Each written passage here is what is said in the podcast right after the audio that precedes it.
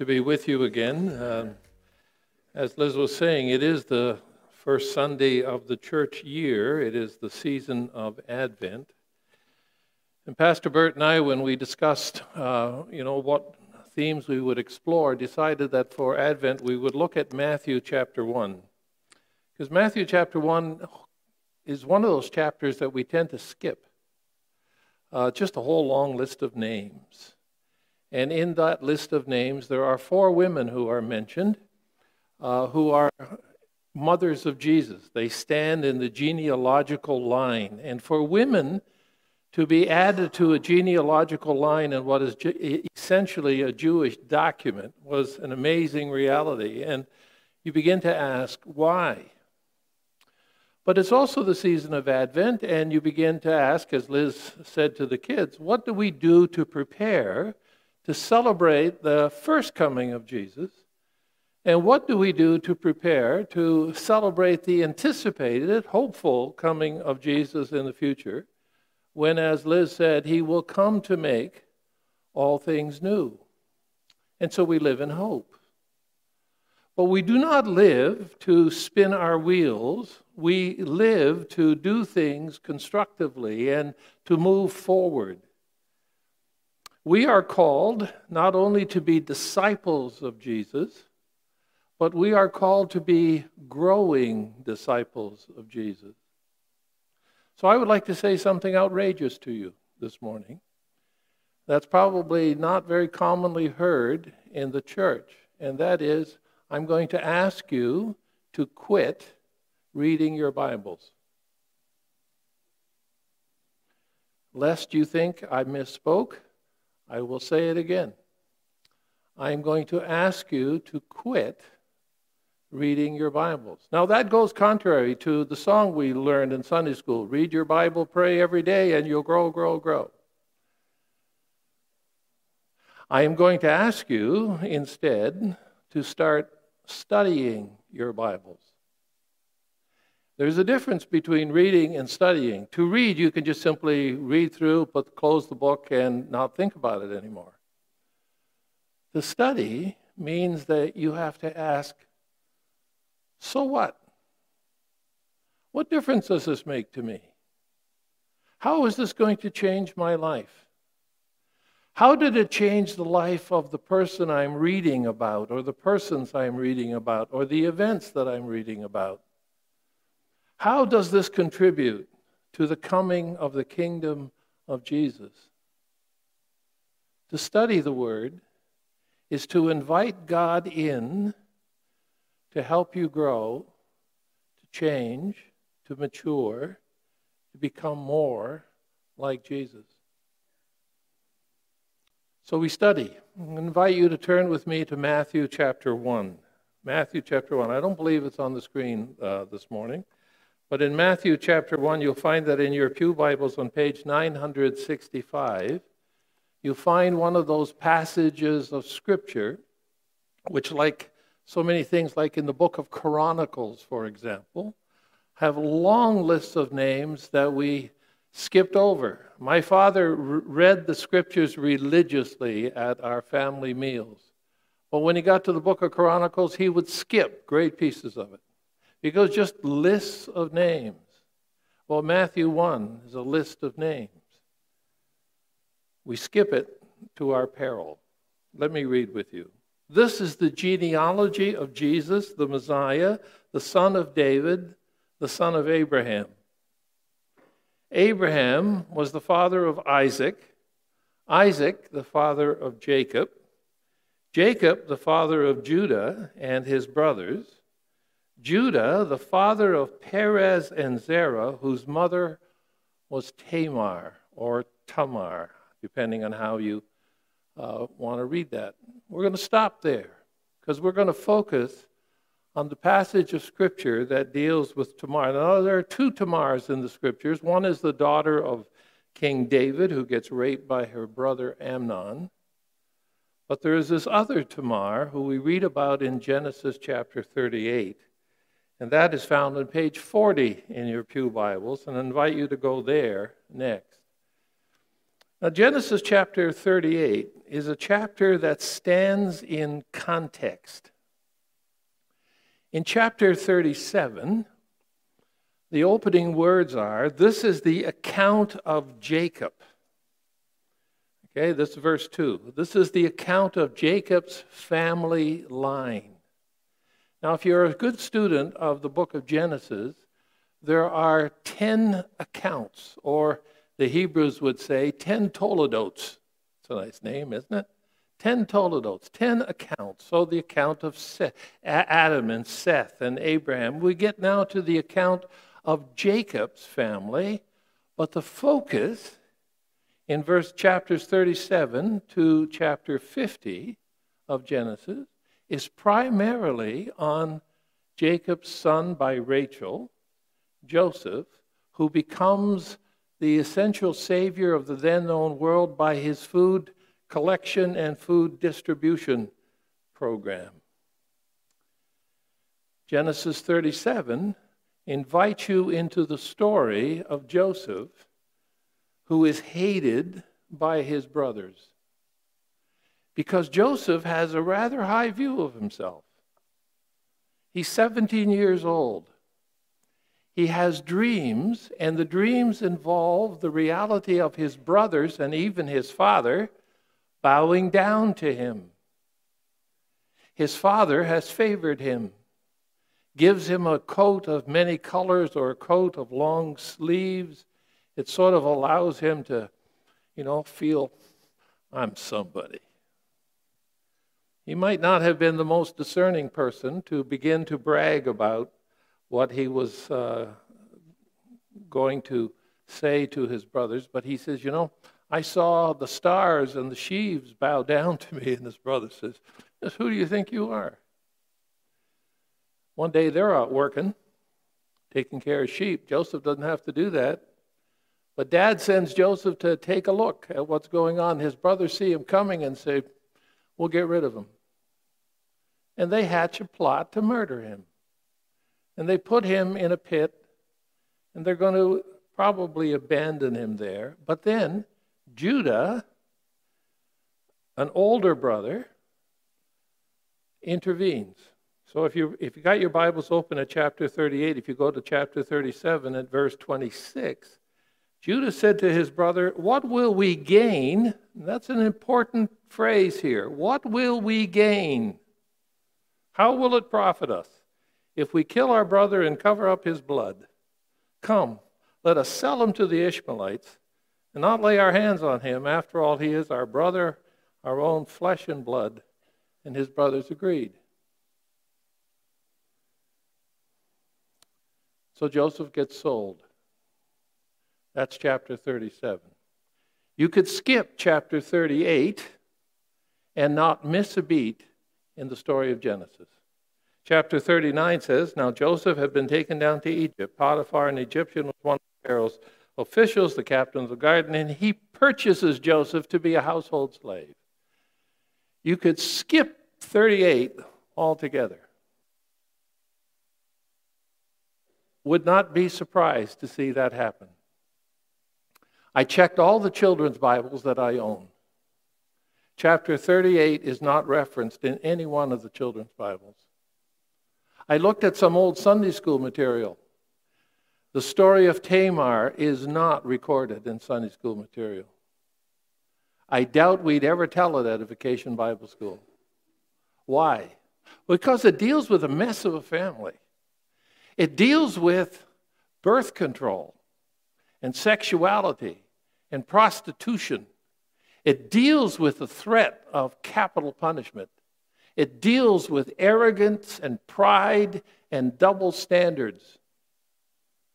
It deals with painful subjects. It deals with the mess of human life. And Tamar is mentioned in the genealogy of Jesus. So let me read. At that time, that associates it with the sale of Joseph and his father, who Jacob, who refuses to be comforted. At that time, Judah left his brothers and went down to stay with a man of Adullam named Hira. There, Judah met the daughter of a Canaanite man named Shua. He married her and made love to her. She became pregnant and gave birth to a son who was named Ur. She conceived again and gave birth to a son and named him Onan. She gave birth to still another son and named him Shelah. It was at Kezib that she gave birth to him. Judah got a wife for Ur, his firstborn. Her name was Tamar. But Ur, Judah's firstborn, was wicked in the Lord's sight, so the Lord put him to death. Then Judah said to Onan, Sleep with your brother's wife and fulfill your duty to her as a brother in law to raise up offspring for your brother. But Onan knew that the child would not be his. So, whenever he slept with his brother's wife, he spilled his semen on the ground to keep from providing offspring for his brother. What he did was wicked in the Lord's sight, so he put him to death also. Judah then said to his daughter in law Tamar, Live as a widow in your father's household until my son Shelah grows up. For he thought, He may die too, just like his brothers. So Tamar went to live with her father's household, in her father's household. After a long time, Judah's wife, the daughter of Shua, died. When Judah had recovered from his grief, he went up to Timnah to the men who were shearing his sheep, and his friend Hira the Adullamite went with him.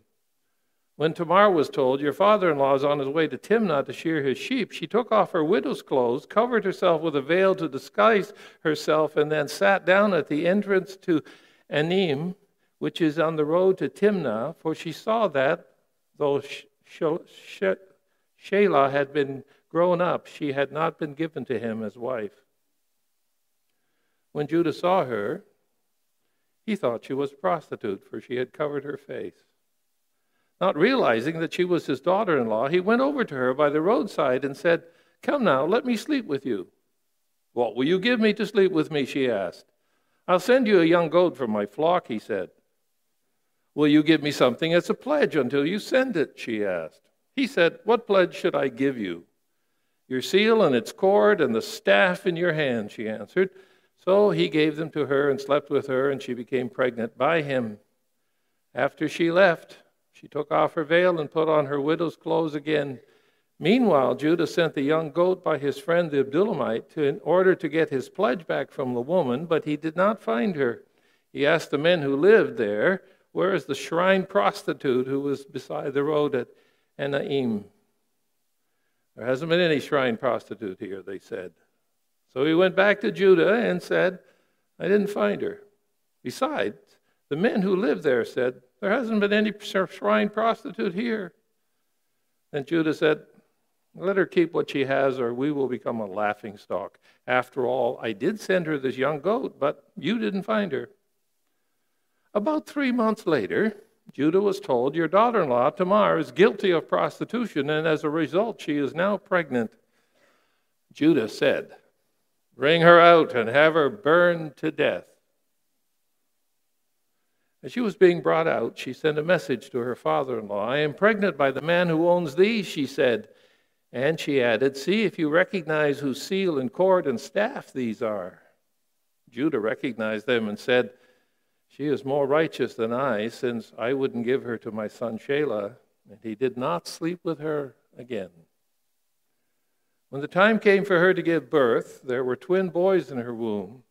As she was giving birth, one of them put out his hand. So the midwife took a scarlet thread and tied it on his wrist and said, This one came out first. But when he drew back his hand, his brother came out, and she said, So this is how you have broken out. And he was named Perez. When his brother, who had the scarlet thread on his wrist, came out, he was given the name Zerah. This is the word of the Lord. You understand why most people would skip this chapter. It's a bit sordid, it's a bit messy, it's a bit raw. When, uh, when Philip, the uh, disciple of Jesus, one of the deacons, came up to the Ethiopian eunuch who was reading from the prophecy of Isaiah, Philip asks him this really important question Do you understand what you are reading? Or perhaps, do you understand what you are studying? And the Ethiopian eunuch says, How can I unless someone explains it to me? How can I grow unless I think about this and understand it and grapple with the issues? And so it, I think it's an important aspect of this particular story as well, the story of Tamar. How can we deal with this person who, who plays the role of a harlot, who plays the role of a prostitute, who, who makes her subject to almost immediate judgment and wrath? Well, the broader context, I think, is really important. We've mentioned a little bit already about the family dynamics. This is the account of Jacob. And Joseph, his oldest son by Rachel, his favored wife, is hated by his brothers. He is going to be put to death until Judah, who is the fourth son of Jacob's not favored wife, named Leah, and is going to emerge as a leader. Reuben, the oldest son of Leah, has disqualified himself because he has slept with his father's concubine, and his next brothers, Simeon and Levi, have disqualified themselves because, well, when their sister Dinah was violated by the Shechemites, they arranged for all the Shechemite men to be circumcised, and in their pain, they then destroyed all the Shechemites' men and Jacob says, You have made me odious amongst these people. So Reuben, Simeon, Levi all seem to be disqualified as the oldest son, and Judah takes a role. He says, Well, what will we gain if we kill our brother? Let's just sell him. And so they did. And then they go home and they have this concocted story to Father Jacob about how Joseph apparently fell prey to a wild animal. And they have his coat of many colors there with them. And Jacob refuses to be comforted. And Judah leaves. We're not told why. We're left to surmise why. We're left to ponder why. But it's not hard to imagine that he is riven with guilt and shame. He sees his father broken and discouraged, without hope. His father is destroyed. He refuses to be comforted. And for a long time, 20 plus years or so, Judah remains away from his family situation and home, and he lives with the Canaanites and he marries a Canaanite woman, something that father, grandfather Abraham did not want to have happen to Isaac, and that grandfather or great grandfather Abraham and grandfather uh, Isaac did not want to have happen to Jacob, who he sends back to Laban to get uh, a wife from amongst their own community. Because he knows you can become prey to the pagan cultures of the day. And Judah marries a Canaanite woman, has three sons Er, Onan, and Shelah. He gets a wife for Er. Her name is Tamar, which means date palm. The reasons? We are only told that Er was not a nice guy. And the Lord intervenes, puts him to death. Now something kicks in that Moses later, with the law, would, would uh, articulate called the Levirate marriage, and you will find that also in the story of Ruth and Boaz. But the idea was that if your brother died without any children, that the next in line, Onan in this case, would take on Tamar as wife and raise up children on behalf of his brother Ur so that his brother Er's property would stay in Er's family. But Onan decides no sense spreading the wealth. If Ur does not have any children, it's all mine. And he practices what we now today call coitus interruptus. He spills his semen on the ground. And various churches have used this as an articulation against birth control. That's nonsense. There's nothing wrong with practicing good birth control. What Onan refused to do was to honor God's calling and to be obedient. So the reality was that Onan's life was also taken. And now Judah gets concerned. He has lost two sons, he has one left, apparently quite a bit younger. So he exercises his authority. And he says to Tamar, Go back to dad. Go live in your father's house. And when my son is old enough, I'll call you, and then you can become his wife, with no intention at all to keep that promise. No intention at all. And so the reality was that uh, there's pain in the life of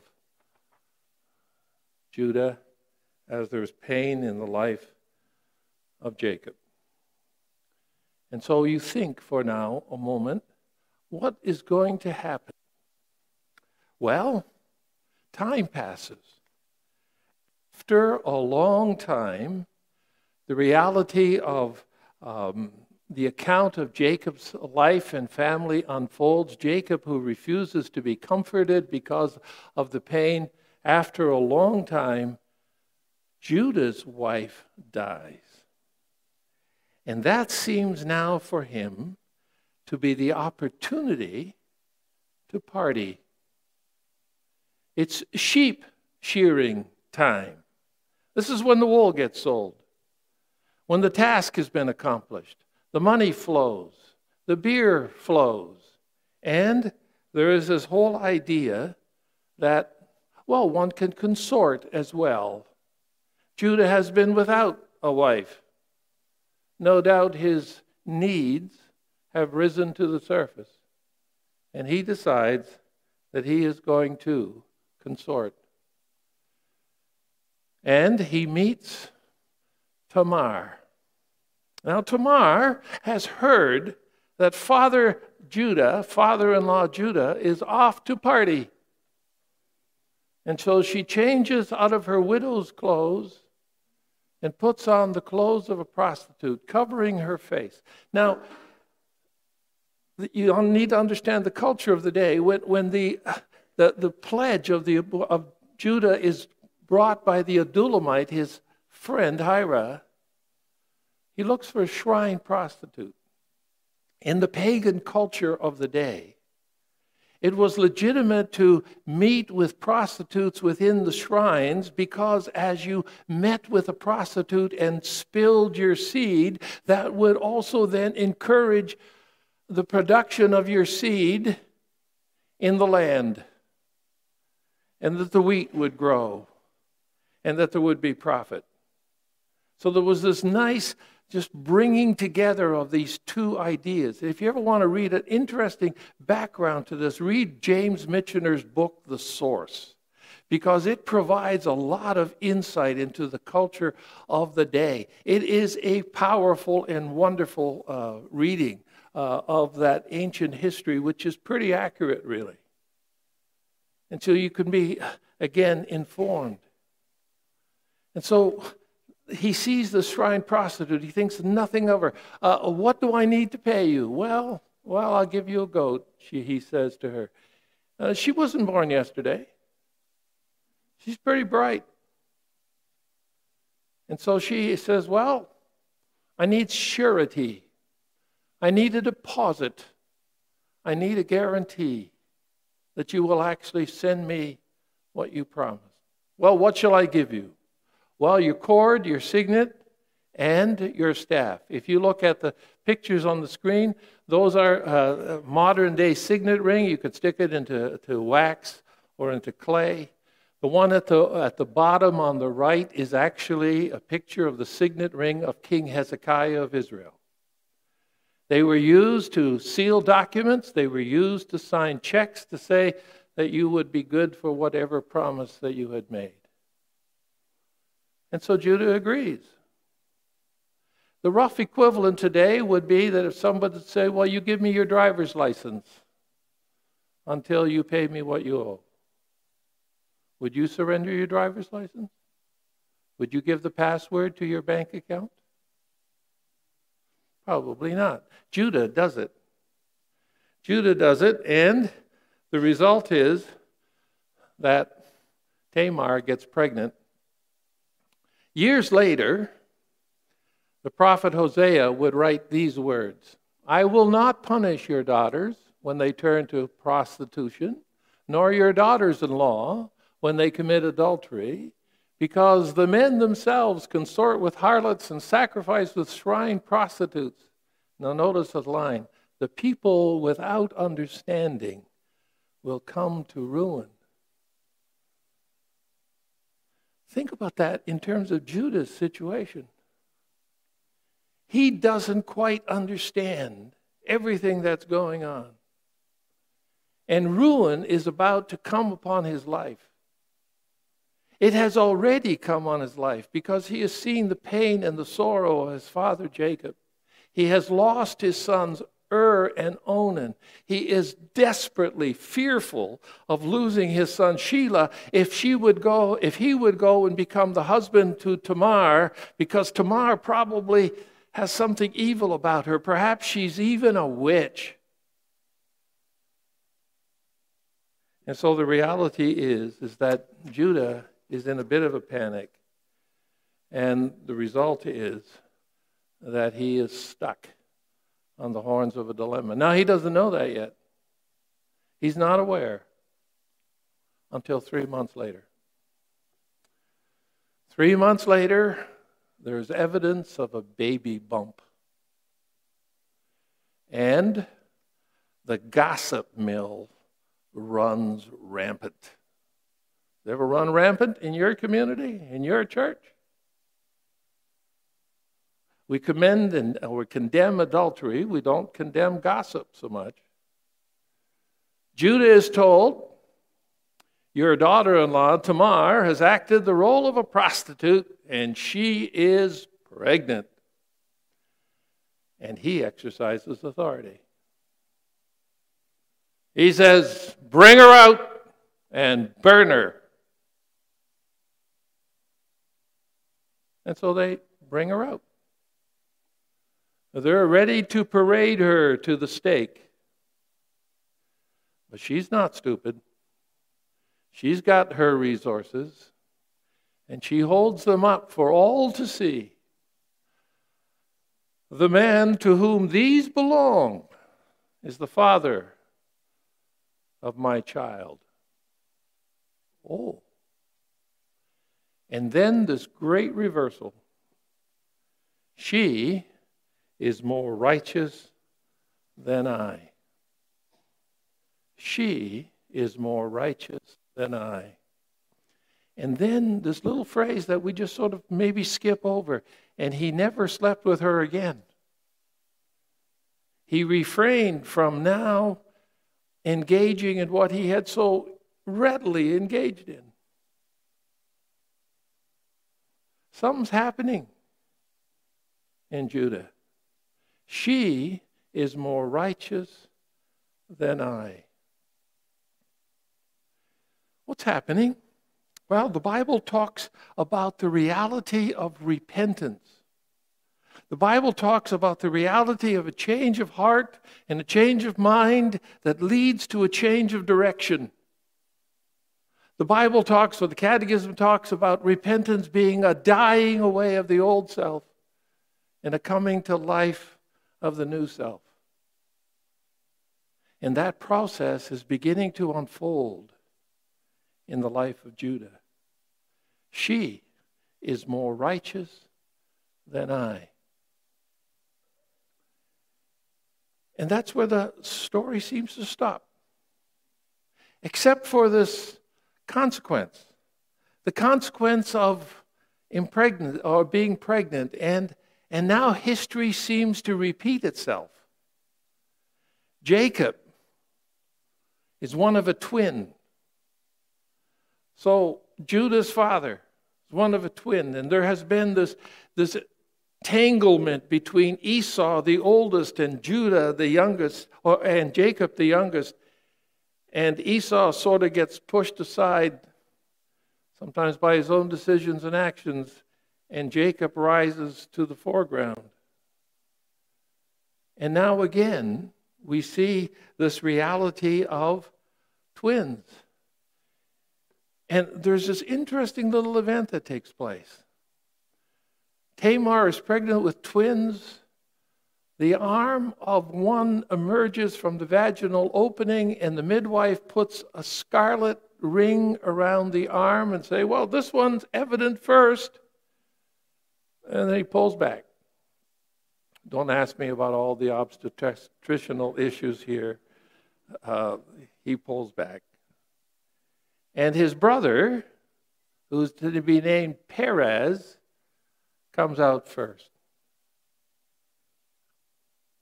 And then these interesting things. The midwife says, So see how this has broken, uh, you have broken out. And he is named Perez, which means breaking out.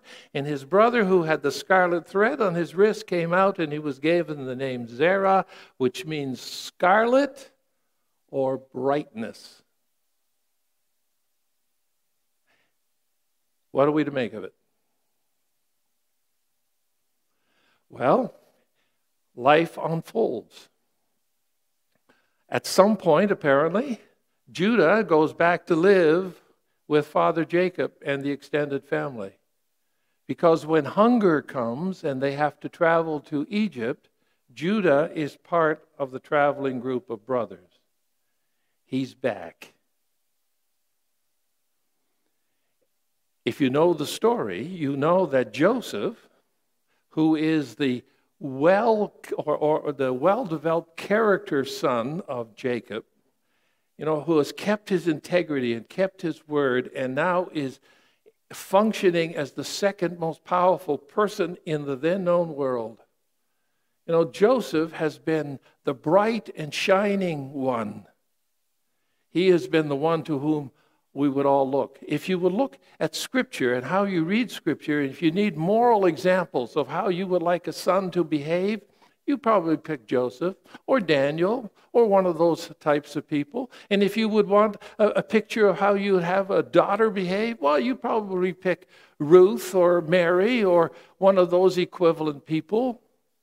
Probably wouldn't commit, pick Tamar or Judah.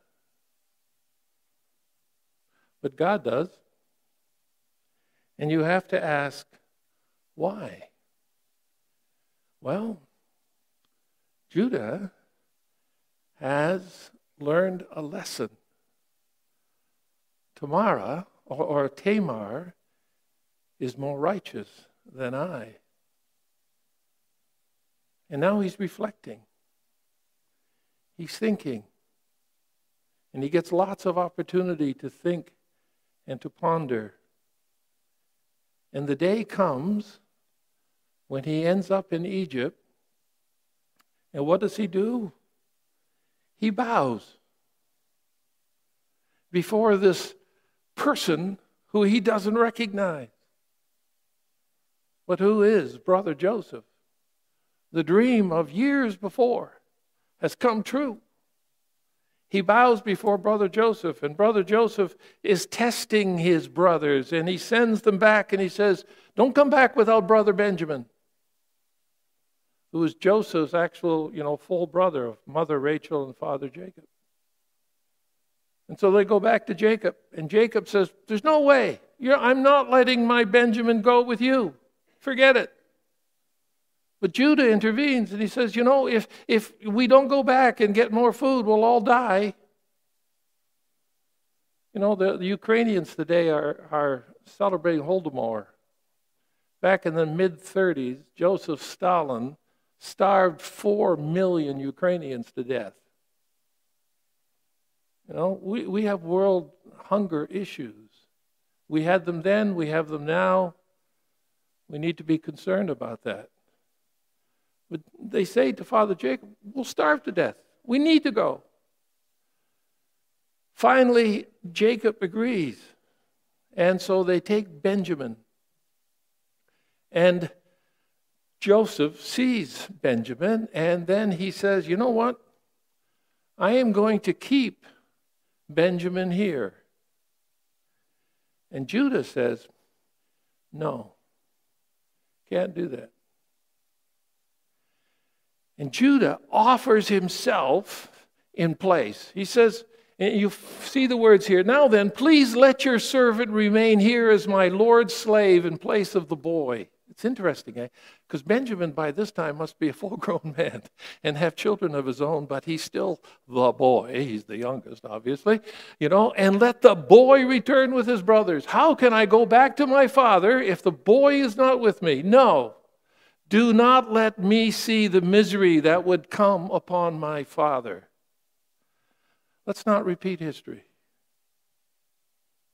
I'll take his place. Now, what happens? Well, if you know the story, Joseph sends the Egyptian servants out and he cascades in tears and he reveals himself to his brothers because his brothers have now shown that they have a growing integrity. Now, what has happened? Well, the Lord our God looks at the life of Judah and he sees the quality of repentance. I think the scarlet cord on Zerah you know, represents Joseph. He's the scarlet, bright, and shining one. He is the one that you would all want to have your children look like and behave like and be like. And Perez represents Judah. He is the betrayer. He is the salesman. He is the one who says, What gain is there in this for us? He is the one who can't cope with his father's grief and shame. He can't tell the truth. But he repents. She is more righteous than I. In the full blown reality of repentance it gets shown up here. I can't let this misery come on my father. And when you read the genealogy of Matthew chapter 1, you read not about Joseph, you read about Judah and Tamar and Perez, from whom Jesus is born. And what's the lesson for us? Well, Martin Luther, in um, on October the 31st of 1517, nailed 95 theses to the church door of Wittenberg. I want to ask a question. How many of you have ever read the 95 theses? One, two, three, four, five. Indulge yourself sometime. Just Google it. It's easy. It's easy. You can even ask. Uh, Siri to bring it up for you, right? She'll do it. And this is what you will read first. When our Lord and Master said, Repent, what he intended was that all of us should live a life of repentance. That's number one. When our Lord and Master Jesus said, Repent, what he intended was that all of us should live a life of repentance. All of us should live a life of self examination. When Tamar holds up the cord, the signet ring, the staff, what she reveals is the reality of a double standard a law for men and a law for women. And what Joseph comes to realize is that is not fair. We need to recognize that all of us need to live a repentant life before God. And so it's Advent.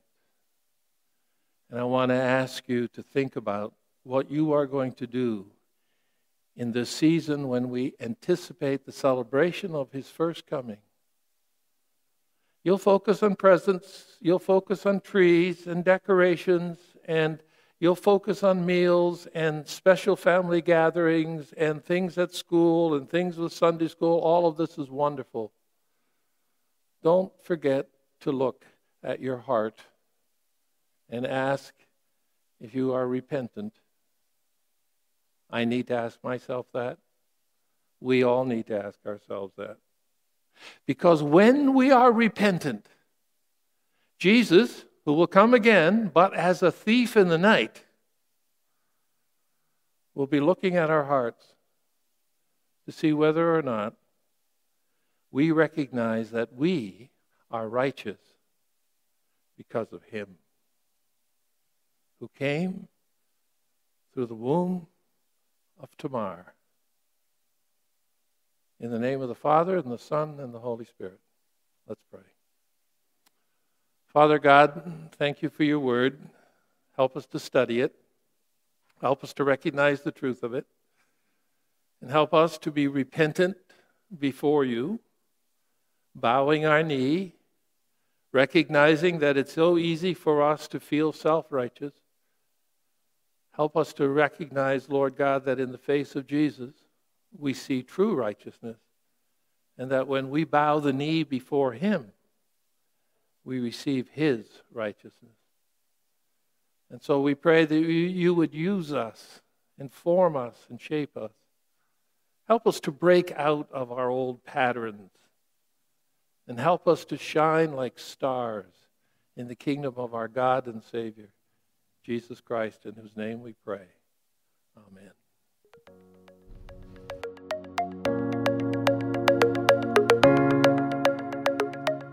Thank you for listening to the Willoughby Church Sermon Podcast.